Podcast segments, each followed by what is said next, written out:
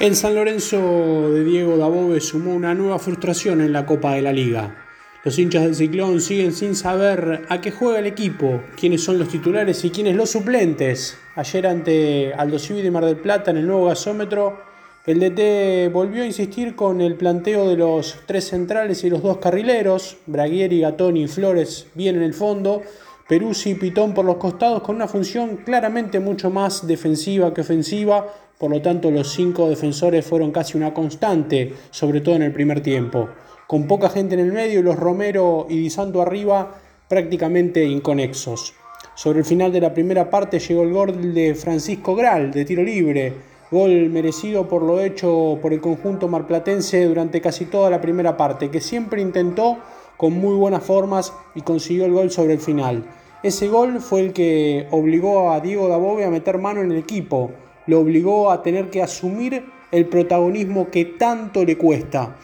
Con los ingresos eh, primero del el chico Julián eh, Palacios y Torito Rodríguez y luego con Ramírez y Alexander Díaz, San Lorenzo encontró un poquito más de fútbol, influyeron un poco más por lo menos las conexiones ofensivas.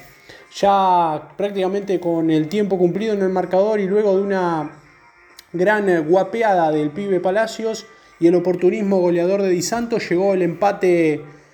del Ciclón. Un empate que parecía definitivo, ya marcaba 92 el reloj, pero el fútbol se guardó una cuota de justicia deportiva y sobre el final llegó en una contra el pibe Contreras, surgido de la cantera azulgrana, y puso el 2 a 1 para el conjunto Aldo Civi y decíamos, el, picándole la pelota a Monetti en una muy buena definición, lograba el 2 a 1 para el conjunto marplatense que merecía llevarse los tres puntos del nuevo gasómetro. Cinco sin ganar lleva el conjunto azulgrana con tres derrotas y dos empates en la liga y con cuatro goles en seis partidos. Todos esos números reflejan la pobre estadística, el pobre andar que tiene el conjunto de Boedo en este certamen. A Dabove digamos que lo sustenta de alguna manera el triunfo copero por la fase 2 de la Copa Libertadores ante la U de Chile, un equipo que la semana pasada vino a jugar casi con un plantel amateur. Recordemos que tuvo un masivo contagio de COVID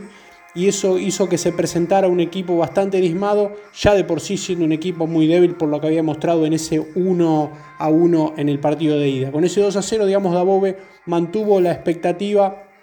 de seguir en esa copa tan importante desde lo deportivo y lo económico para, para San Lorenzo. Pero ojo, Dabove, porque en el campeonato está cada vez más lejos del líder Colón, que tiene 16 puntos, y recordemos también que para continuar con vida en este repechaje copero, ahora por la fase 3 lo espera nada más y nada menos que el Santos de Brasil. Mucho, mucho por mejorar tiene este San Lorenzo que decíamos no sabe a qué juega, no se sabe quiénes son los titulares, quiénes son los suplentes, pero sobre todo una de las cosas que más le reclama el hincha de San Lorenzo es la falta de protagonismo. Informó para Examen Deportivo Fernando Neira.